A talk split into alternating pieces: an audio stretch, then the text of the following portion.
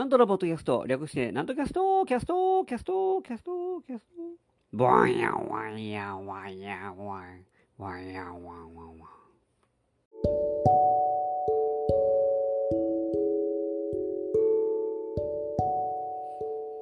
はい、皆様ご機嫌いかがでございますか上方講談界の宮根誠司こと、旭堂南斗でございます。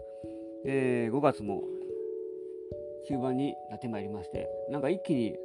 また暑くなるようでありまして、えー、この間までなんか梅雨の走りのような、えー、ずっと雨続きだったんですけども、うん、これからまた晴れてですね、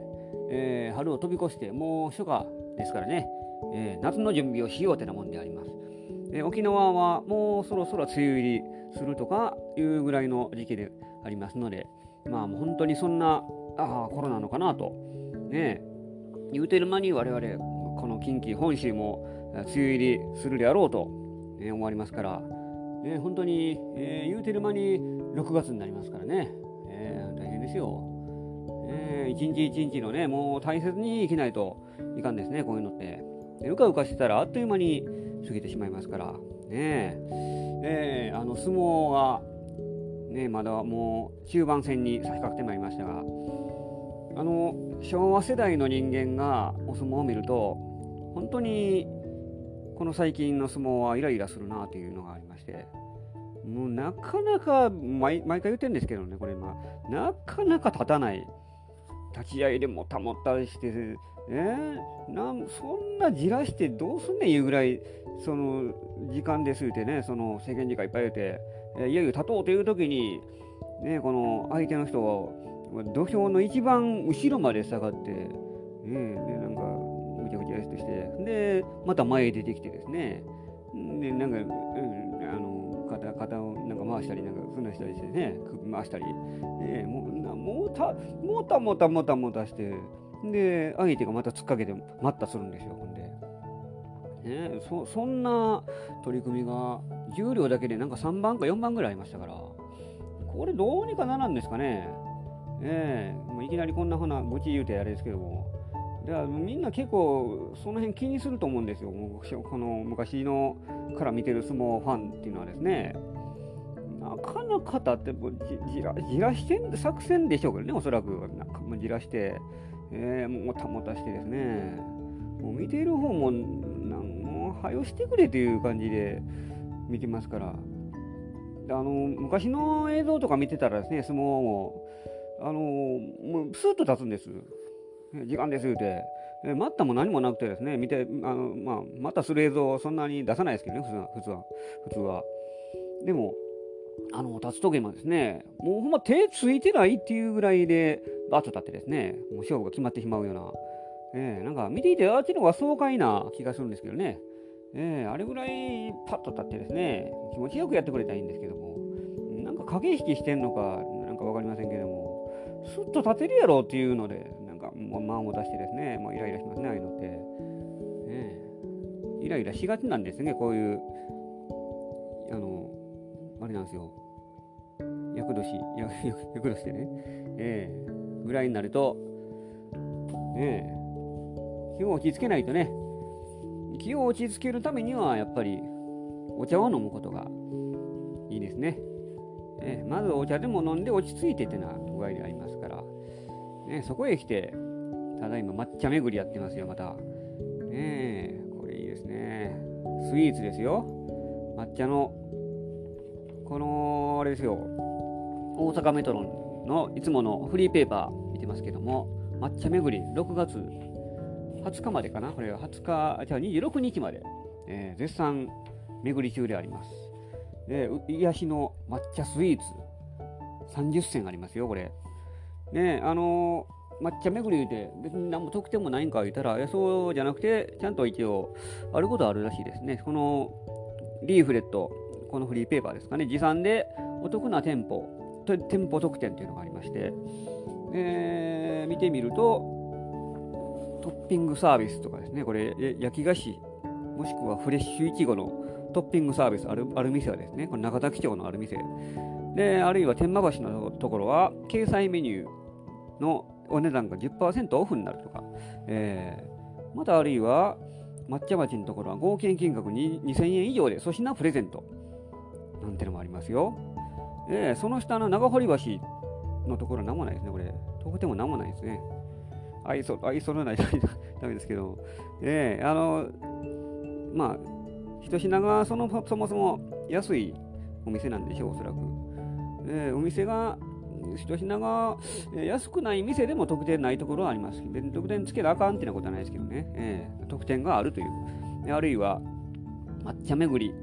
えオリジナルカードをもらえるらしいです。で、デザインは全部で30種類。いやこれいいですね。うーん、あ、なるほどね。これええな、ほんまにでも。いや、日本人といえば抹茶ですからね。抹茶大好きですよ、みんな。日本人はみんな、ま、みんな抹茶大好きじゃないですか。ね。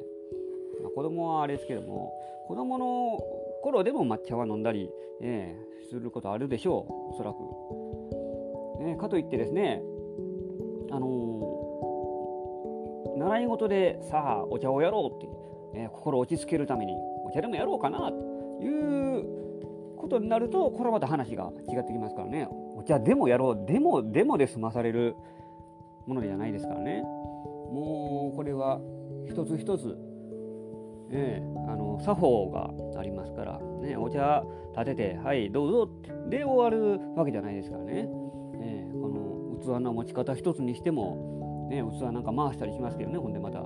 え、お茶お湯の入れ方もいろいろありますから、えー、それを全部含めての一連の作法でありますからお茶も、まあ、お花もそうですし、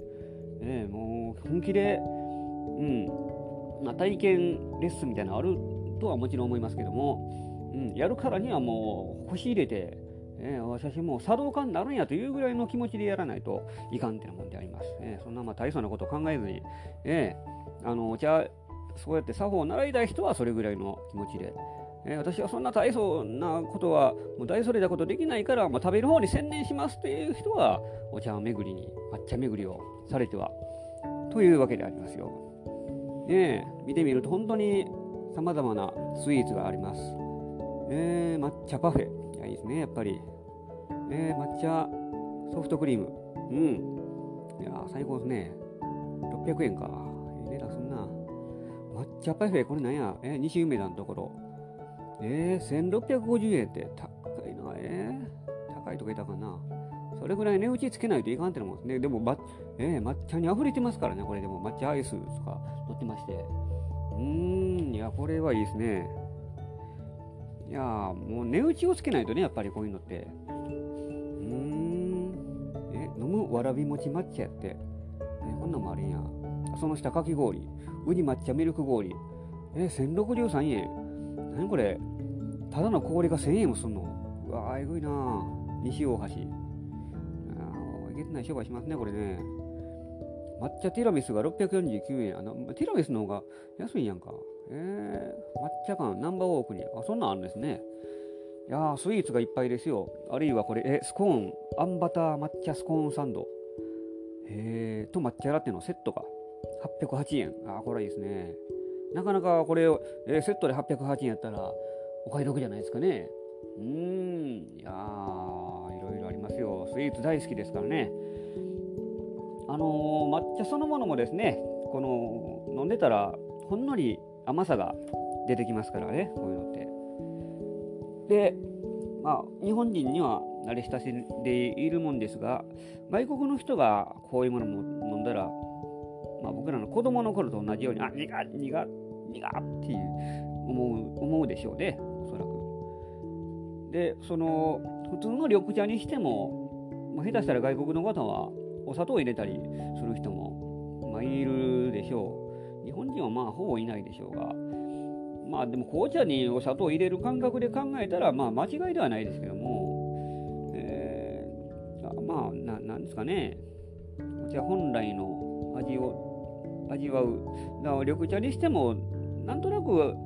どこかに甘さがあるというような、そんな気がするんですけどもね。うん、よくよくよくよく考えてみればって感じですけども、うん、外国の方は本当にでもどんな感覚でお茶を飲んでるのかなというのは、えー、特に思います。特に抹茶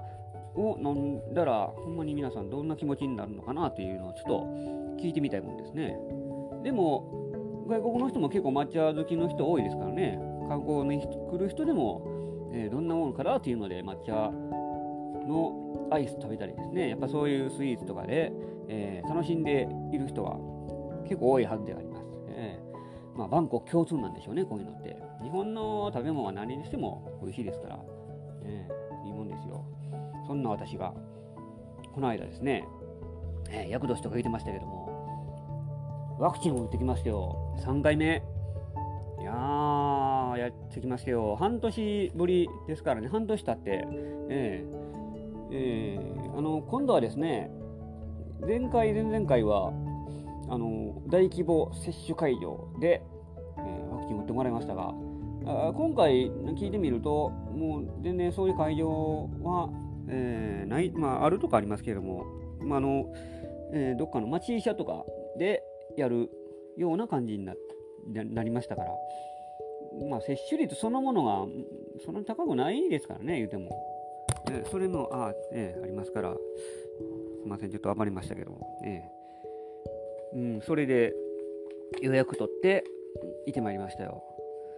本当に初めて行くお医者さん、えー、でありまして、まあスムーズに終わりましたけどね。一つびっくりしたのがですね、あの全然ワクチンと関係ないんですけども、そこの町医者、まあ、あれの、そんな古びた感じというわけでもなく中身もまあまあ綺麗な感じですけれどもなんとですねびっくりしましたよ。公衆電話にピンクの電話が使われたんですよ。まだあったんやというのでね。まだピンクの電話あったんやと。あのー、前回見たのがピンクの電話って私えー、東三国のですね、喫茶アシストというところ、あの、落語会やってるところ、今最近もやってないですけども、ずっとうちの師匠とかが出られた時にお手伝いに行った時にですねあそこにピンクの電話を置いてましたけどもあれもうほんまに、えー、67年56年ぐらいかな前の話だったのでそれっきり、えー、まるっきり見かけないなと思ってたらこれもねこの令和の時代に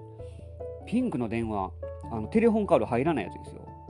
ねあれがあってですね上から10円入れるやつですよ。ね昔の主流のやつでした。でもうほんまにそれぐらい使い込んでるはずなんですけども、え、汚くないちゃんと整理してるんですよね。いやーまだ綺麗でしたよ。もう現役であの使われて当たり前ですけどねそんな、えー、オブジェでオブジェで飾ってるわけじゃないですから、ね、そんなことでですねありましたよ。いやーピンクの電話あのお笑いコンビじゃないですよ。あの女性のお笑いコンビじゃないですね、え、ピンクの電話でした。あの、ダイヤル式ですか？そうそう、ダイヤル式なんですよ。そうそうそうそう。ねうちの実家の電話も、もう今ちゃいますけども、割と、えー、何年か前まではダイヤル式でした。あの、黒電話じゃなくてですね、緑の電話でしたね、うちの、あれは。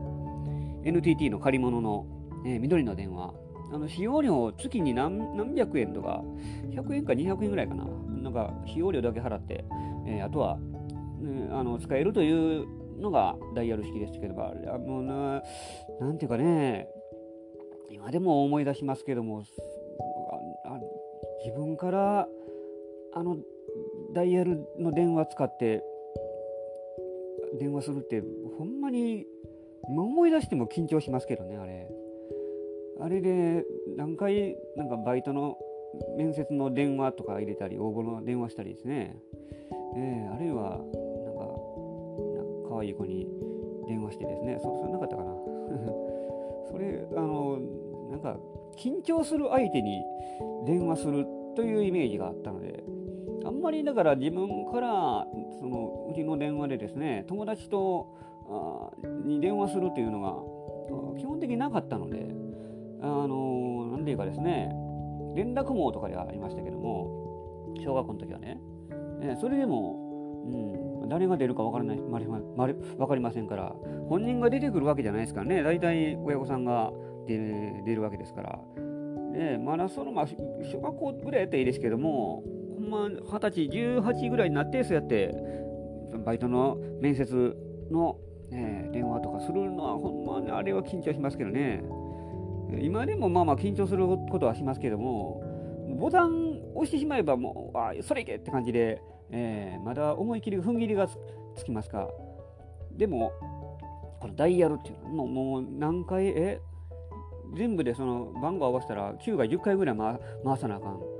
その間のドキドキ感といったらもうたまらないですね、あれ。ね、何回ダイヤル回して手を止めたことか。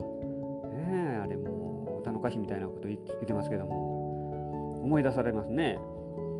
うん、今の子はダイヤル回せないですからね。回し方は知らない。電話、そのダイヤル式の電話のかけ方を知らない人が、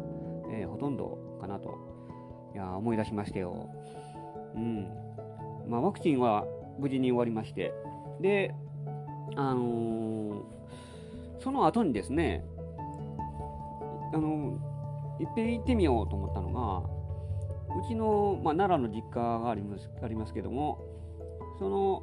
えー、実家の最寄り駅の近くに美術館があるんです。大和文化館っていうのがですね、えー、長いこと奈良に住んでいましたけども、一回もこう行ったことないんちゃうかひょっとしたらこう、うん、子供の頃に行ったかどうかなっていうのが、え、ありますけども、そんな家族で行くようなとこじゃないですからね。学園前からあやめ池行く途中の道に、えー、大和文化館があるんですよ。えー、まともに行ったことないので、えー、この多分ですね、私が注射打って、それで一気に文化に目覚めたんかなと勝手に思っておりますが、えー、美術に目覚めた、うん、なんか注射打って人間性まで変わってしまったんじゃないかなというぐらいの勢いでですね、思い切っていきました。うん、行きましたって気合い入れて、えー、言うもんじゃないですか。えー、なんか大きいとこでしたね、割と。うん。あのその時やってたのが特別企画展、えー、っと、王光騎馬図屏風と松浦屏風、なんかそういうのがありまして、サントリー美術館のご協力をいただき、えー、この大和文化館所蔵の初期の洋風画の優作と、えー、2つの南蛮屏風を展示しますというので、えー、見てきましたよ。まあこれは一応近鉄の持ち物だと思います。うん、まあ独立してあの文化館というかね美術館はありますいや建てますけども、えーまあ、近鉄のその事業の一つとしておそらくやったもんだと思われまして中にもですねその、えー、近鉄のなんか専務みたいな人の銅像がありました。あのこの近鉄系の建物ってなんか銅像を建てるの好きですねあれ。私思うんですけども。あの文楽劇場もそうですよ。あれも近鉄の佐伯勇やったかな。あの人の銅像があったりですね。ええ。ーその大和文化館にもですねなんやらいう近鉄の専務の、銅像がありましたから。ね後に社長になったのかなこの人も。分かりませんけども。そんなに銅像建てていいかっていうのは、えー、具合で見てきました。あの洋風画というだけあってこれは何やろうな。フラフランス王アンリ4世のこれ、えー、ですね、えっ、ー、とな、なんていうかな、馬に乗った、黒い馬に乗った、王様、王冠かぶって、えー、マントをつけてですね、で、あの刀を、刀、剣かな？剣を刺して、右手になんか棒みたいなの持ってますけども、これななんとかわかりわかりませんけどもね、えー、王侯牙ですから、ね、騎馬戦の騎馬ですよ。で、これが、だからまあ、まあ正直、大人になってからこういう、えー、文化的な、うん、美術作品とかも割とちょっと興味を持ちながら見るようになるもんでして。で、またあるいは南蛮屏風、屏風があったんですね。これだから、えー、どこのかなキリシタン絵師が初期洋風画を描いていた頃、うん、狩野英徳を筆頭とする狩野派の絵師たちは、えー、その屏風を精力的に制作していたというのでありましてでその中でですねキリスト教に入信した狩野源兵衛じゃあ狩野源助ペドロという名前の絵師がいた。えその人もなんか関係しているのが漢字で全部書かれてるんです。これね、加納源助。で、ペドロというのは平らの、平らに、えー、わあの渡辺の渡で、道路の路でペドロですね。で、加納源助。源は源で、助は助けるの助ですけどね。うん、これ全部つながって漢字で書かれてますから、加納源助兵衛トロ、ね、スケベか、スケベか、なんかそんなこと一瞬なんか思ってしまいまして、えー、多分スケベですよね、このこの人。スケベな人じゃないと、これくらいの屏風は書けないってもんでしょう。ね、そうそういうもんですよ。英雄、色を好まずというぐらいですから。で、えー、あのー、港へ、港かな？なんか船が、南蛮の船が、えー、貿貿易ですね。だから貿易で、えー、来て、なんか運んで、えー、来る様子。で、あるいは、この、なんていうかな、南蛮人と、えー、南蛮人が、なんかな、これ、あ上陸した南蛮人を迎えるイエズス会の、あははという感じの、うん、まあ見れば分かりますけどね、えー、屏風を、えー、見てきました。うん、あのー、正直言うと、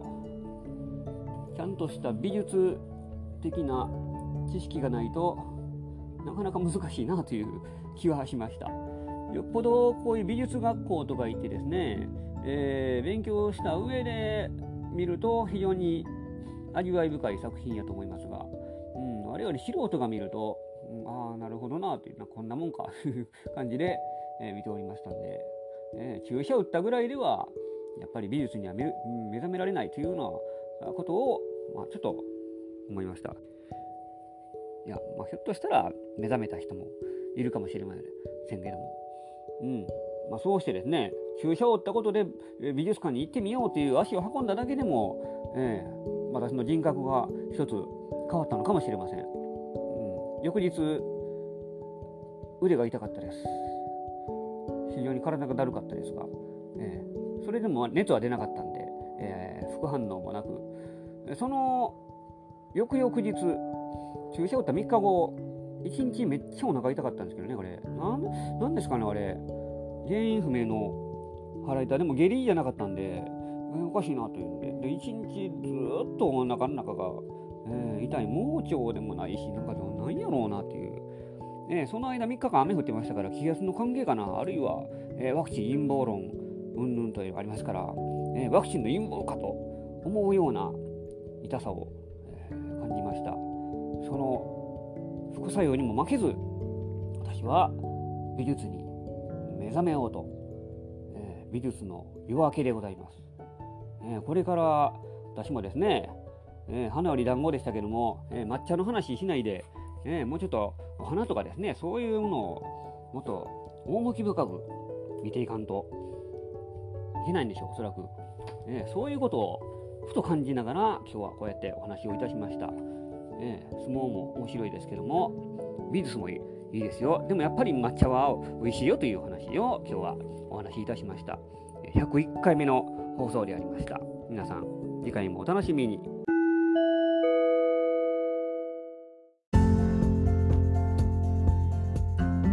てなわけで今週もお送りしてまいりました、なんとキャストでございます。この番組では皆様からのご意見、ご感想、ご質問を募集しております。私のホームページ、極道なんとオフィシャルホームページにお問い合わせフォームがございますので、そちらにお寄せくださいませ。お待ちしております。で、告知がございます。この放送の翌日になりますが、5月19日木曜日午後7時から、えー、なんと講談券を開催いたします。私の講談会であります。えー、会場が、継ぎはぎ荘です。そうです。えー、南森町、あるいは JR の天満宮、大阪天満宮から南へ8分ぐらいのところに、継ぎはぎ荘がございます。えー、私が講談2席、そしてゲストに落語家の桂文五郎さんをお迎えして落語一席の会となっております。前売りが1500円、当日1800円となっておりますので、えー、ご予約急いでください。はい、お待ちしております。で、えー、5月のその次23日に、この話取り亭の月曜お昼寄せに出演いたします。えー、この花、千鳥亭の会であります。平日のお昼ですけども、えー、私、なんと、そして梅雨の誠さんで、桂カモンさん、この3人でお送りしてまいります。前売りが1000円、1000円、当日1200円となっております。こちらもぜひぜひお越しくださいませ。で、また他にもですね、あのー、365日千鳥亭に出演いたします。朝の会ですけども、えー、毎日11時からやっております。私は、えー、ピンポイント、単体で、ね、ななんていうかな、えー、不定期でやってまいります。あの、たまに出ます。はい。単発的に、そうそうそう、単発的に。あの、近いところでは5月20日金曜日、えー、あるいは5月28日土曜日、この辺りにですね、私、朝から出てまいりますので、えー、詳しくは Twitter やホームページなどで、この千鳥亭の、えー、サイトでご覧いただければ良いかと思われます。こちらもぜひぜひよろしくお願いいたします。てなわけで今週もお送りしてまいりました。次回もお楽しみにお会いとは極度なんとでございました。